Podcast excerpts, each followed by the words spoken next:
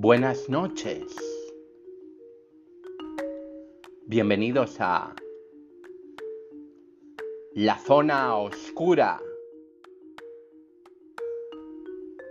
Historias y relatos de terror.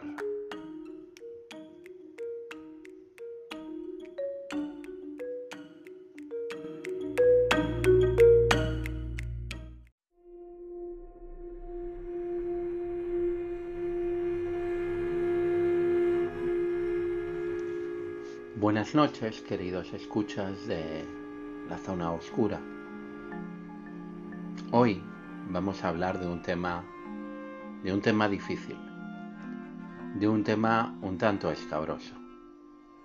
Es por eso que desde un principio quería quería avisaros que si sois si sois personas un poco sensibles, si sois personas con cierta sensibilidad, es mejor que, dejéis de escuchar esto ahora.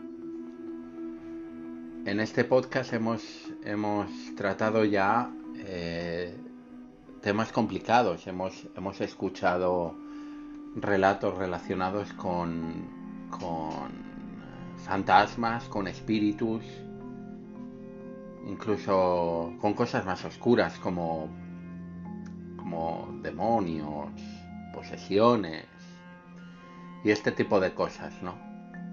Pero al fin y al cabo este tipo de cosas, aunque oscuras, dependen mucho de la de las creencias de la persona que lo escucha.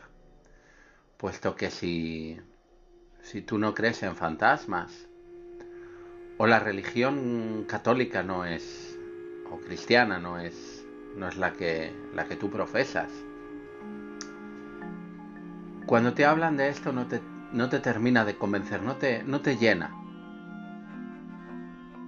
Y, y claro, esto, esto al fin y al cabo hace que esta, estas historias que ya hemos tratado antes sean un poco, un poco más asimilables. ¿no? Pero la historia que vamos a, a relatar hoy no, no tiene nada que ver con, con creer o dejar de creer nada. Tristemente la historia que vamos a relatar hoy no, no se puede creer o no creer, porque esta historia pasó. Desgraciadamente, a veces estas historias pasan. Y la historia que vamos a tratar hoy es especialmente oscura. Y es por esto que les pido encarecidamente que si, que si ustedes son sensibles, dejen de escucharlo. La historia que vamos a tratar hoy es una de las historias más controvertidas y más oscuras de la historia de la criminología en este país, en España. Se trata, como ya habrán adivinado los que sigan con atención este tipo de asuntos, los aficionados a la criminología de España, vamos a hablarles ni más ni menos que del caso Alcácer. Sí, del caso Alcácer. Ha pasado mucho tiempo ya desde que sucedieron aquellos terribles acontecimientos pero es por esto, por esta controversia y por la oscuridad que se cierne sobre este caso,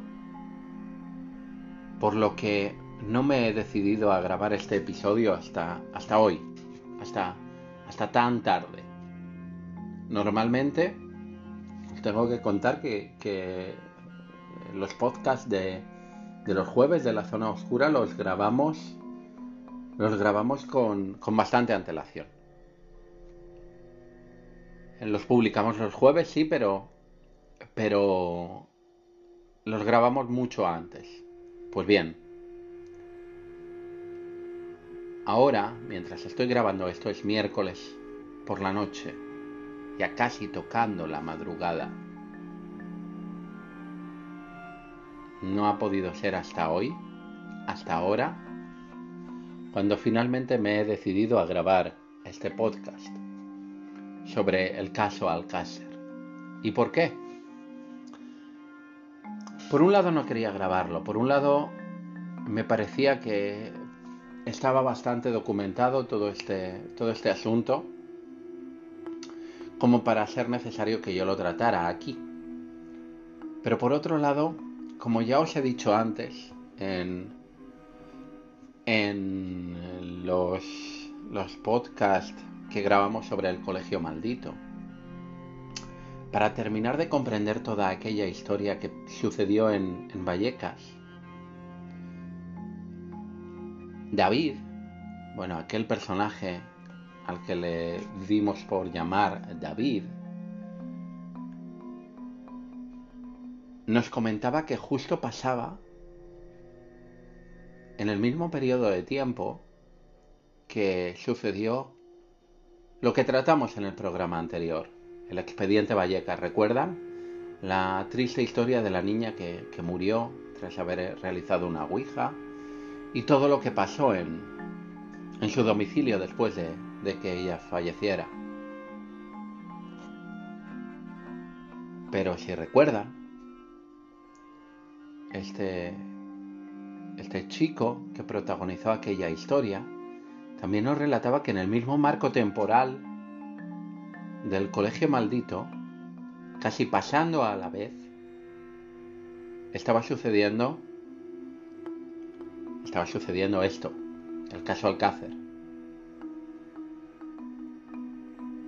Es por esto que finalmente me he decidido. Es por esto que finalmente he decidido relatar otra vez, no demasiado profundamente, lo que pasó, lo que pasó entonces en la costa levantina. Lo que tristemente sucedió y las oscuras relaciones que guarda todo aquel caso con la historia de David.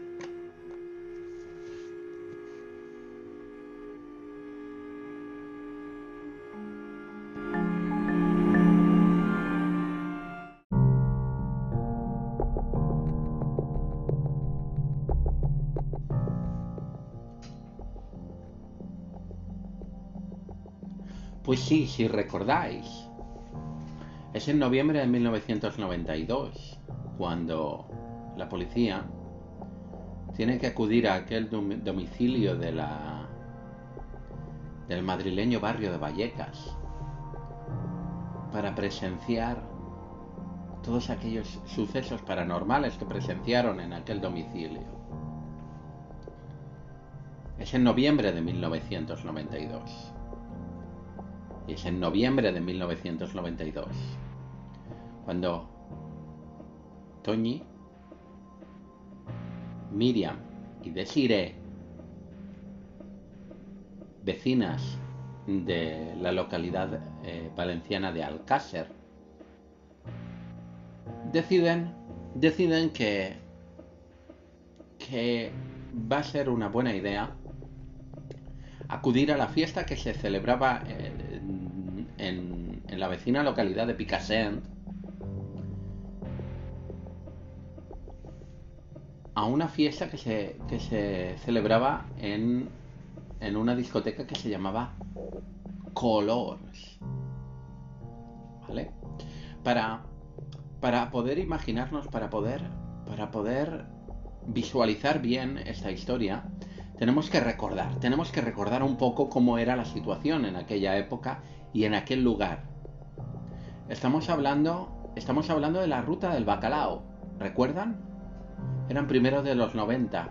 España, España se estaba abriendo al mundo. Acababa de, terminar, acababan de terminar los años 80 y todas las transformaciones que, que todos aquellos años supusieron.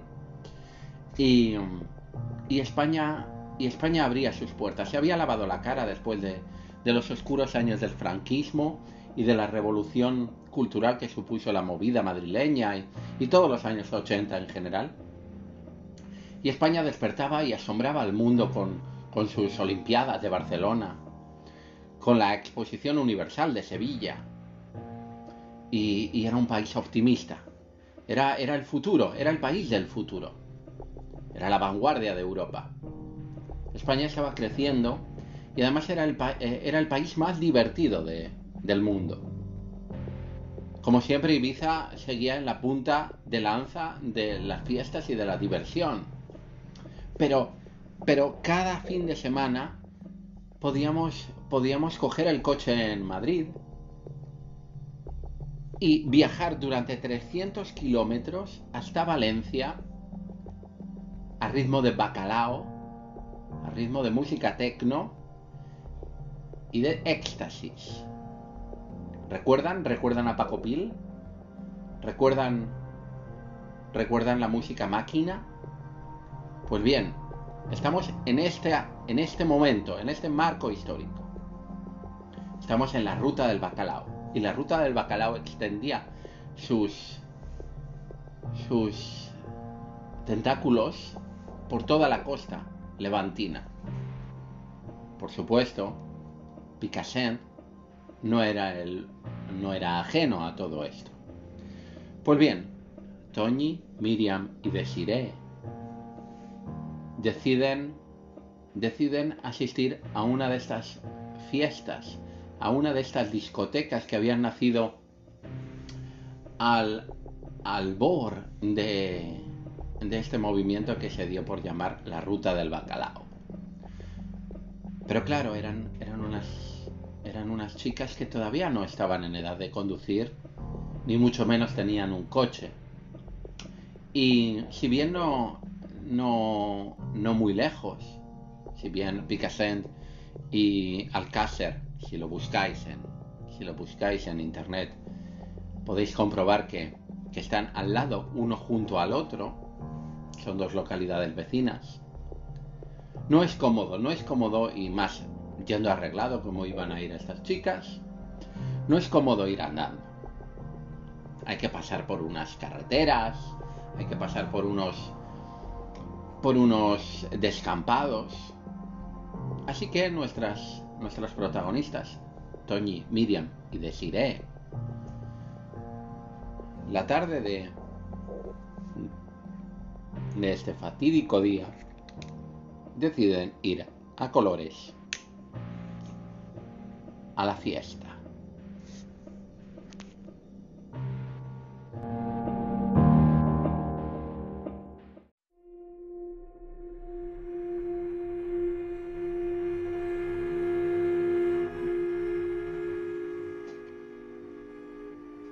Sí, a la fiesta. Era el 13 de noviembre de 1992. Creo que no hace falta que os recuerde que que aquella terrible historia de Vallecas pasaba solo unos pocos días después. Si no recuerdo mal, el 27 de noviembre de 1992. Pues bien, era el 13 de noviembre de 1992 y Miriam, Toñi y Desiree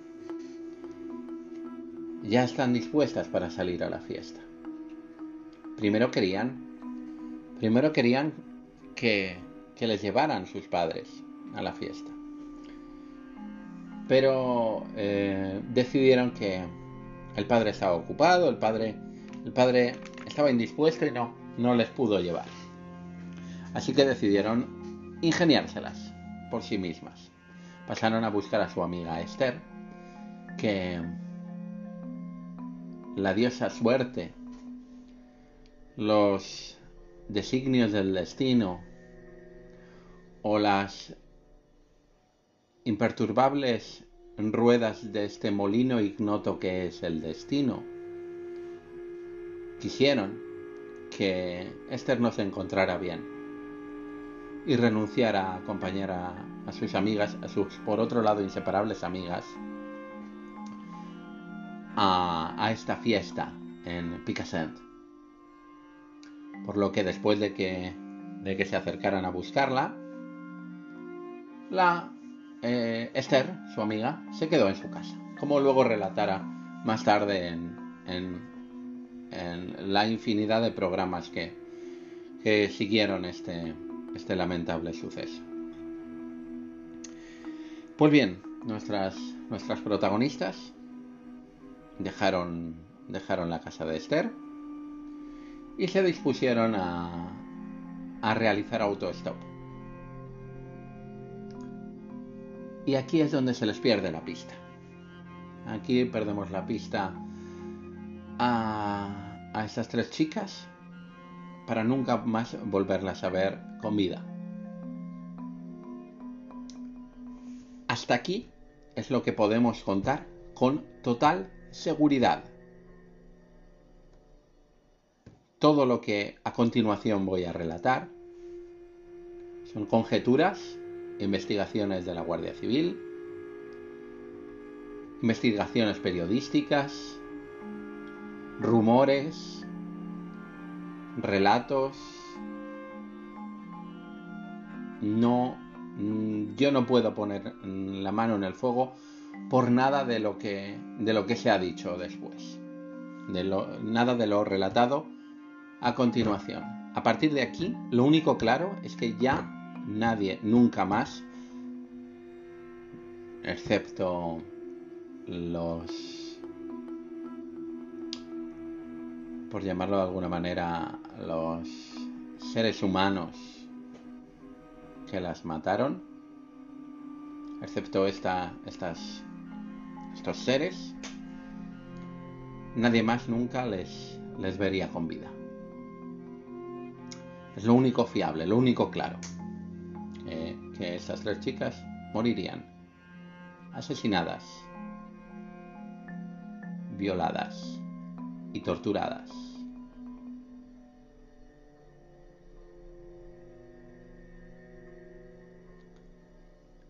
Toñi, Miriam y Desiree, según más o menos se ha podido casar, según se ha por más o menos testigos, investigaciones, lo que os comentaba antes. Toñi, Miriam y Desiree, eh, después de dejar a su amiga, se pusieron a hacer autostop. Y parece ser que un coche blanco, no muy viejo, las recogió. En este coche blanco parece ser que iban tres personas, aunque según la investigación policial iban dos personas, porque solo dos personas estuvieron involucradas, según la investigación oficial en este crimen. Muy bien. La recogen, pero ya nunca más van a seguir el trayecto programado por ellas. Parece ser que este en este coche, y primero vamos a relatar la investigación oficial, la versión oficial. En este coche se encuentran eh, los que según la investigación oficial, iban a acabar con sus vidas, con estas tres jóvenes e inocentes vidas.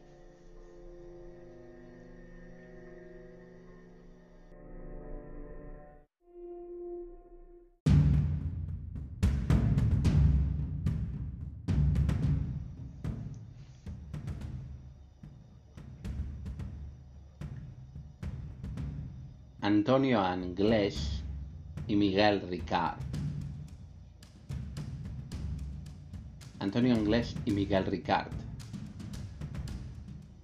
A cualquier persona, a cualquier persona, a cualquier español de, que tuviera uso de razón en los años 90, le sugieres, le comentas, le dices este, estos nombres, automáticamente, ipso facto, van a pensar en en la oscuridad, en la oscuridad del ser humano. Antonio Anglés y Miguel Ricard son las dos personas que, por lo menos según la versión oficial, recogen a, a las tres niñas de Alcácer. El destino, la fatalidad, la mala suerte o la conjura o la conspiración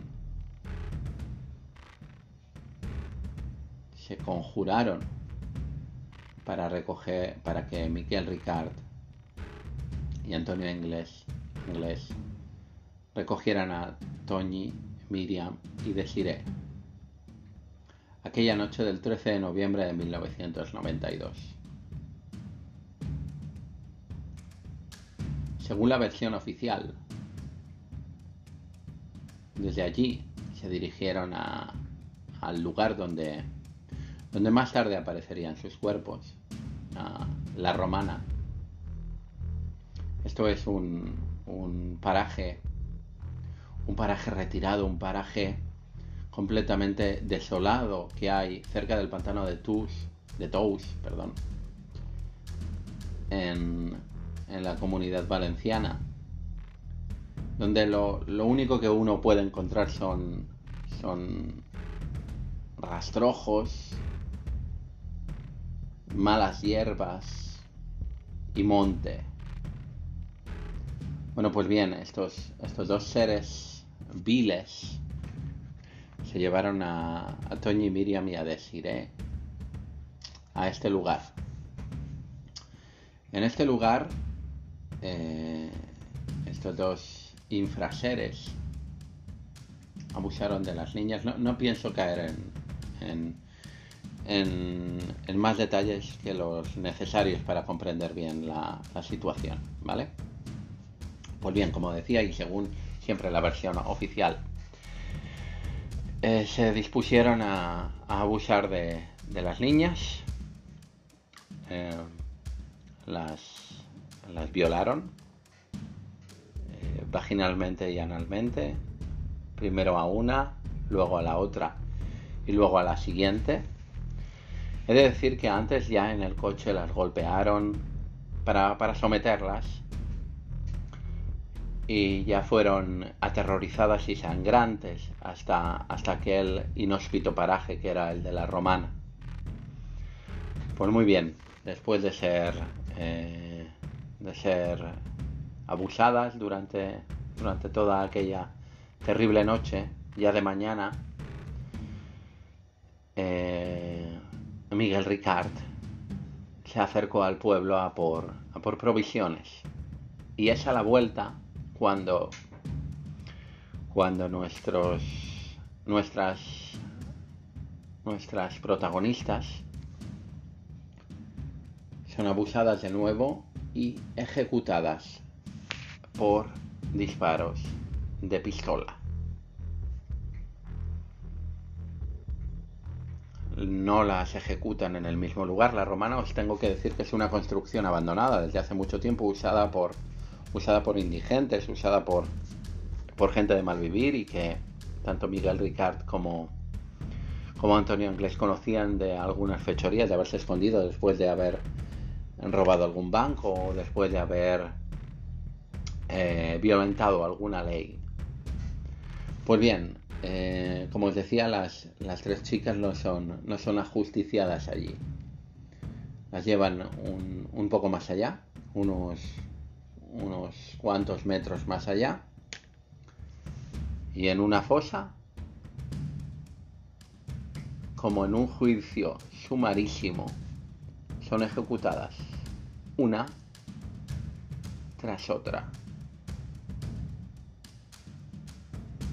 No sería hasta enero del año siguiente, hasta finales de enero, si no recuerdo mal, 27 de enero de, de 1993 cuando eh, unos agricultores eh, que, subían a, a, comprobar el estado de sus panales y, y bueno, hacer sus labores como, como apicultores.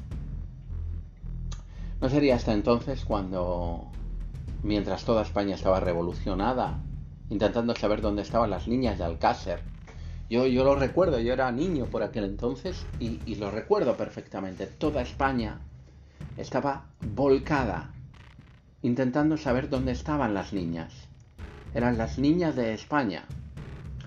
Recuerdo que los padres, los padres de estas niñas fueron recibidas por el mismísimo presidente del gobierno de por aquel entonces, por Felipe González. Pues muy bien, como les digo, eh, no es hasta el 27 de enero de 1993 cuando unos apicultores se encuentran con una mano eh, semienterrada y una mano que a todas luces era humana y que portaba un reloj. un reloj infantil. Es entonces cuando ponen sobre aviso a la policía y eh, la Guardia Civil acude al lugar, hace acopio de, de las pruebas pertinentes y por un volante de la seguridad social roto en mil pedazos varios meses atrás en el tiempo, descubren que, que quizás un tal Miguel Ricard está involucrado en todo esto. Raudos, prestos, acuden a, a detener a, al sospechoso y era de común sabido en, las autoridades de aquellos, de aquellos pagos que este delincuente, Miquel Ricard, siempre actuaba con, con su con su compinche, más bien con su con el cerebro de aquel grupúsculo criminal, con Antonio Anglés. Así que raudos también acuden a, al domicilio conocido de Antonio Anglés. Y aquí empieza una de las partes más, más eh, cinematográficas de la historia, puesto que tienen que imaginar eh, el, el, estado de el estado de excitación de la opinión pública era increíble, por lo tanto el operativo policial que fue en pos de Antonio Inglés era inimaginable. Aún así, saltando desde la habitación de su domicilio, Antonio Inglés, Antonio Inglés se pone, se pone en fuga, se escapa, saltando de azotea en azotea. Eh, detienen a toda la familia, pero al, al principal sospechoso no. Finalmente, podemos decir que tienen que tienen detenida a la familia de Antonio Anglés, tienen mm, detenida, detenido a Miquel Ricard. Después de muchos interrogatorios, de muchos dimes y diretes, eh, la versión oficial dice que son estos dos seres, Miguel Ricard y Antonio Anglés, los que han cometido este, este horrible crimen y han violado torturado y asesinado a Toñi, Miriam y Desire.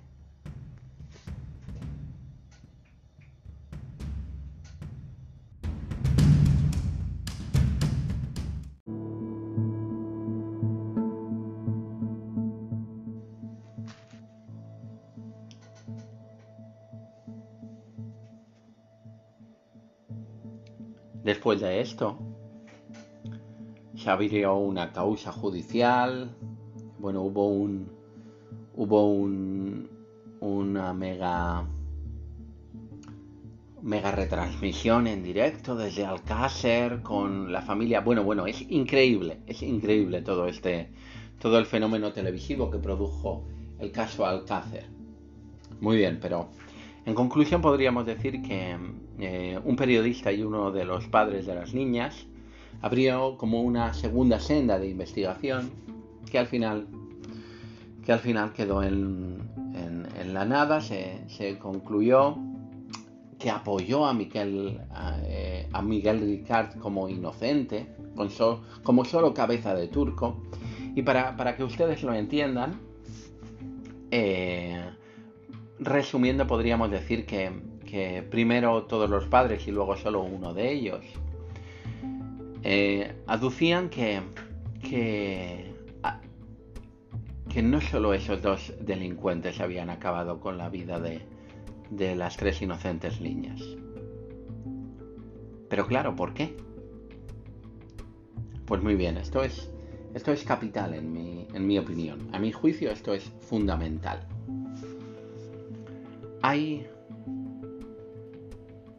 Aquí tenemos no sé muy bien cómo llamarlo porque, por supuesto, me parece que la labor de, las, los cuerpos y fuerzas de seguridad del Estado de, de mi país, de España, normalmente es impecable, ¿no? Por supuesto pueden tener sus errores, pero, pero tantos...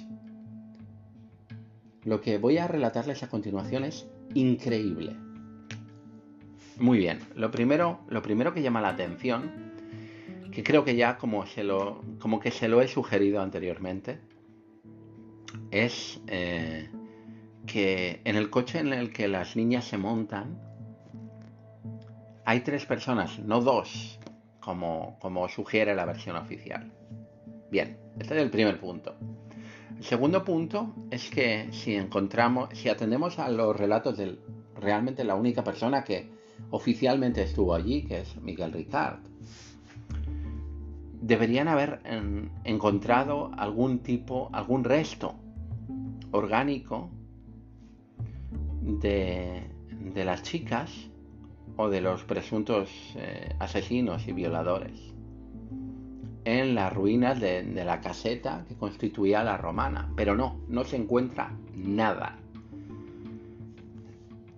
Em, a, Miguel Ricard lo llevan a la romana. A Miguel Ricard le enseñan el lugar y, y por las descripciones que, que, ofrece Miguel Ricard hay una, hay una alfombra en el que se tienen que encontrar, eh, en el que, en el que durmieron y en el que violaron a las chicas. Pues bien, en esta alfombra se encuentran nada menos que material genético de siete personas diferentes. Muy bien, podremos decir a lo mejor entre, entre que suceden todos estos, estos crímenes y, y el momento en el que se descubren los cadáveres, han dormido allí mucha gente. Muy bien, puede ser. O incluso antes. De acuerdo, perfectamente. Pero lo que lo que no cuadra es lo que encuentran dentro de las chicas.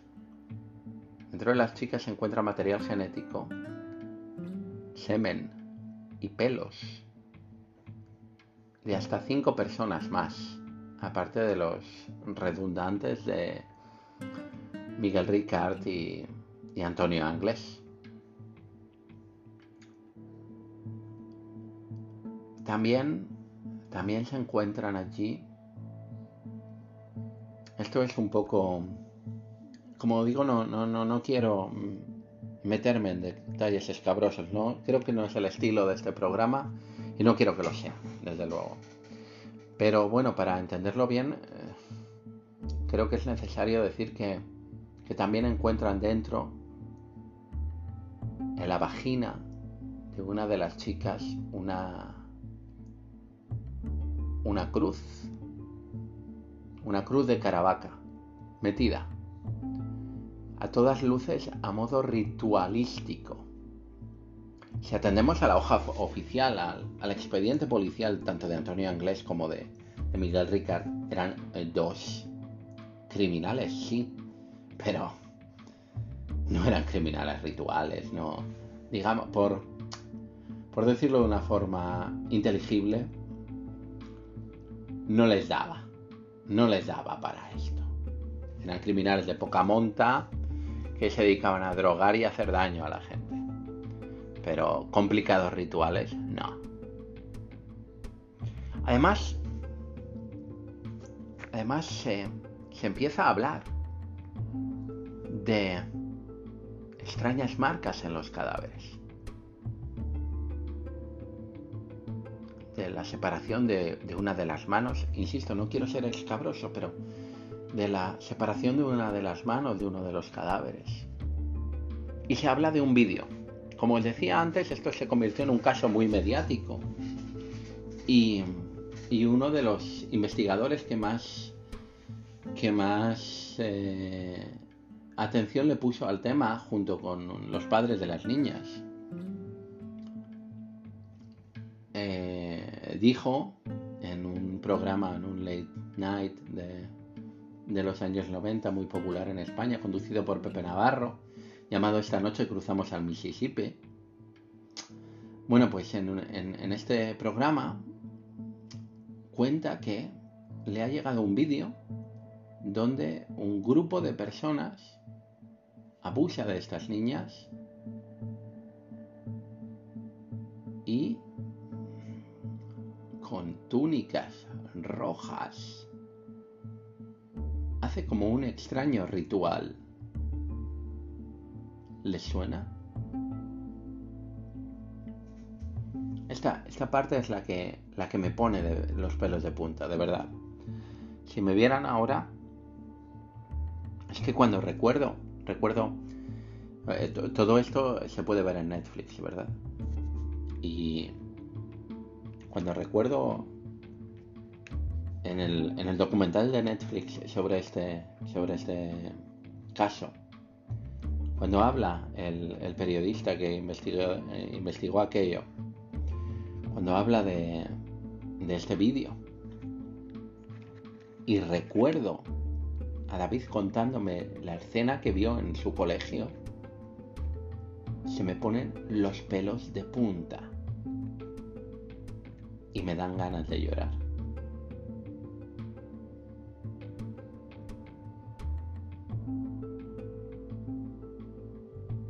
Bien, como, como decía, se, se, habla de un video snap y como una persona, una persona importante, una persona con poder, conocida en España, mata a estas chicas. Las dispara en este vídeo. Bien, como les digo, tanto la versión oficial como esta versión alternativa que les acabo de relatar, en mi opinión no, no son confiables, ninguna de ellas. Tanto una como la otra me dejan, me dejan muchas preguntas que, que yo que hacen que yo no, no, tome partido por ninguna de ellas. No digo que no digo que la versión oficial sea falsa, sea mentira, y tampoco digo que la versión alternativa, esta que adujeron en, el, en aquel programa, el padre de, una de las niñas y aquel periodista, tampoco digo que esta sea falsa. Pero es tan extraño. Lo último que les quiero comentar es que cuando, cuando relataban esta historia, el padre de, de una de las niñas y aquel periodista que os comento. Aparte de que hablaban de que se recibieron amenazas, a uno de los periodistas que siguieron el caso les sacaron de la carretera un coche extraño, como en plan película de espías. Bueno, pues esto, esto por supuesto depende de la palabra de los periodistas. Lo que no depende de la palabra de, de estos periodistas ni del padre de, ni de la palabra del padre de una de las niñas, es que a Pepe Navarro le amenazaron. O se desdecía o decía que esto era claramente la opinión de sus, de sus invitados y que el programa no compartía para nada en absoluto este, este punto de vista, o le quitaban el programa es más, o cancelaban la cadena. Y esto venía de muy arriba. Esto venía del, del dueño del grupo mediático de Telecinco, que era, que era donde se donde se emitía este, este programa. De Telecinco de Antena 3, no, no, no, justo ahora mismo no recuerdo, pero bueno, de esta cadena privada. Creo que de Telecinco, sí. Alguien le estaba molestando mucho esta historia. alguien muy poderoso.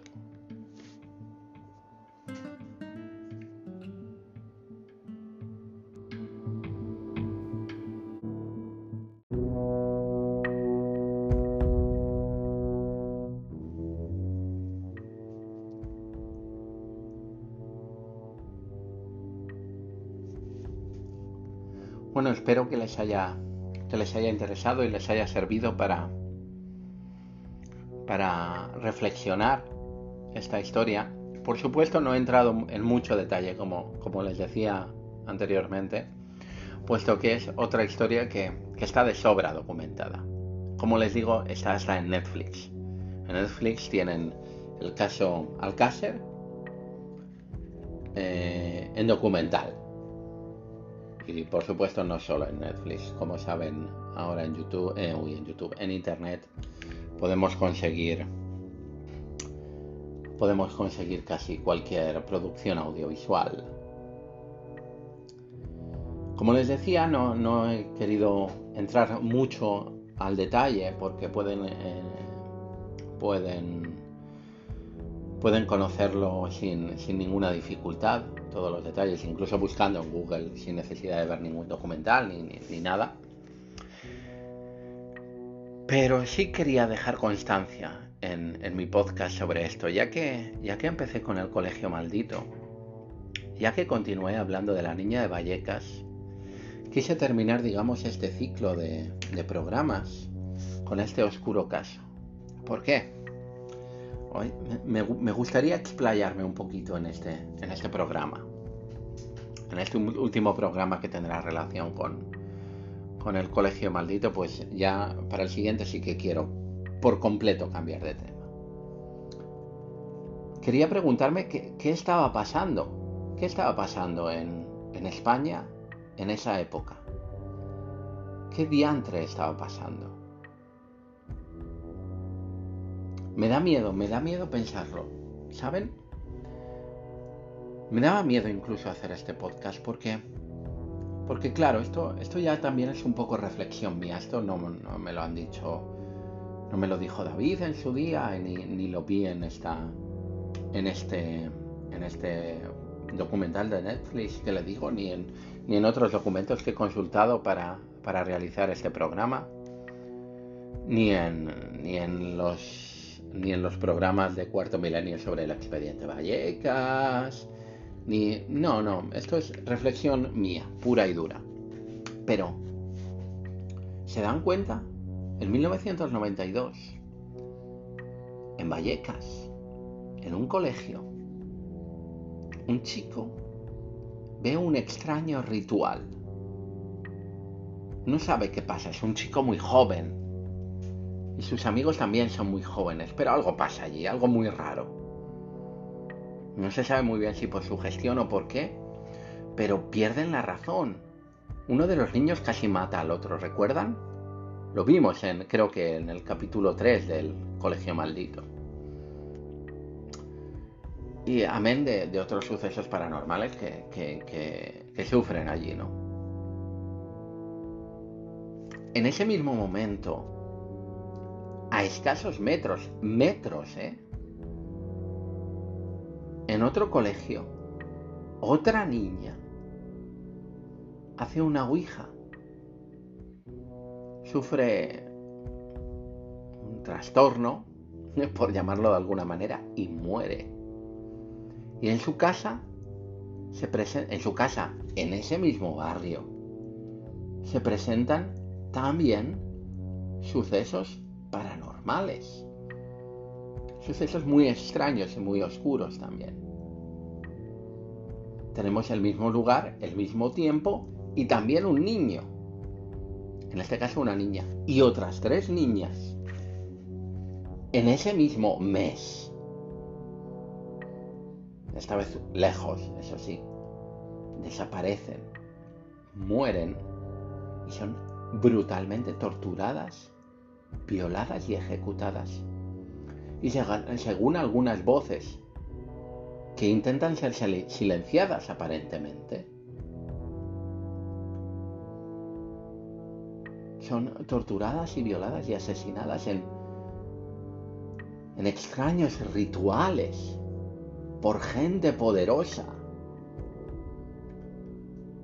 No sé si hace falta recordarles que mucha gente poderosa de, de España pertenecía al Opus Dei, pertenecía, perteneció y pertenece al Opus Dei. No sé si tengo que recordarles que el, colegio, el famoso colegio maldito, también era del Opus Dei. ¿Qué pasaba? ¿Qué pasaba en 1992 en España, en Madrid, en Vallecas? ¿Qué pasó en ese colegio? ¿Qué le pasó a aquella niña que murió? ¿Qué le pasó? ¿Qué pasó en su casa? ¿Por qué desaparecieron esas niñas? ¿Qué hicieron con ellas? ¿Y quién les hizo eso? ¿Qué clase de rituales hacían con, e-, con aquellas pobres niñas? ¿Eran los mismos rituales que estaban haciendo en el colegio de Vallecas?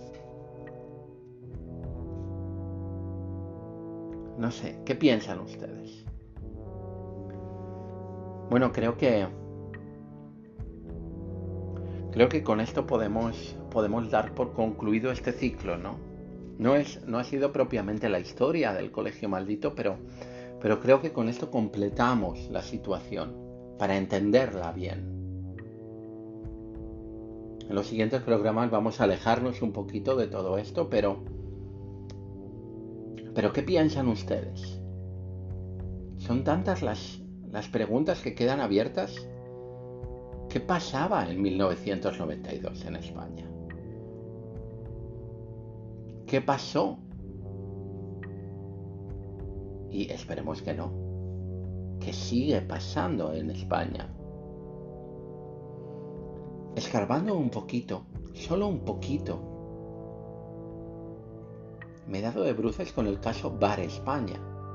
No pienso hacerlo ahora, es también oscurísimo y muy truculento y parece tener relación con todo esto.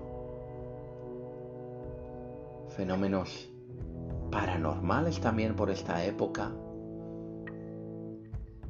Bueno, bueno, No, no quiero continuar porque podríamos, podríamos continuar toda la temporada hablando de todo lo relacionado con esto. Creo que sin quererlo hemos dado de, de refilón con algo muy oscuro que realmente da mucho miedo. Yo ahora estoy, tengo que decirles, estoy emitiendo desde un lugar lejano, no estoy en España. Y aún así me dan ganas de, mirar por encima del hombro hoy, mientras les cuento todo esto.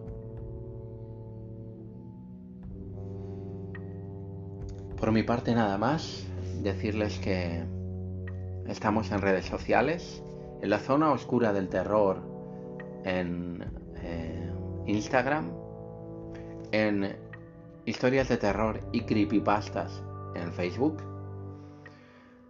y en, la zona oscura terror en TikTok. Pueden escuchar este programa y todos los que hemos grabado eh, con anterioridad en nuestro canal de la zona oscura, en Spotify y en Evox. No podría mm, dar que mi más sincera gratitud a los que a nuestros patronos, los que nos están patrocinando y a todos ustedes. Solo pedirles una cosa. Esta noche, antes de ir a dormir, piensen en la terrible historia de Vallecas, de la niña de Vallecas. Piensen en las desventuras de David en el colegio maldito. Acuérdense de la tenebrosa historia, el tenebroso final de Miriam, Toñi y Desiree.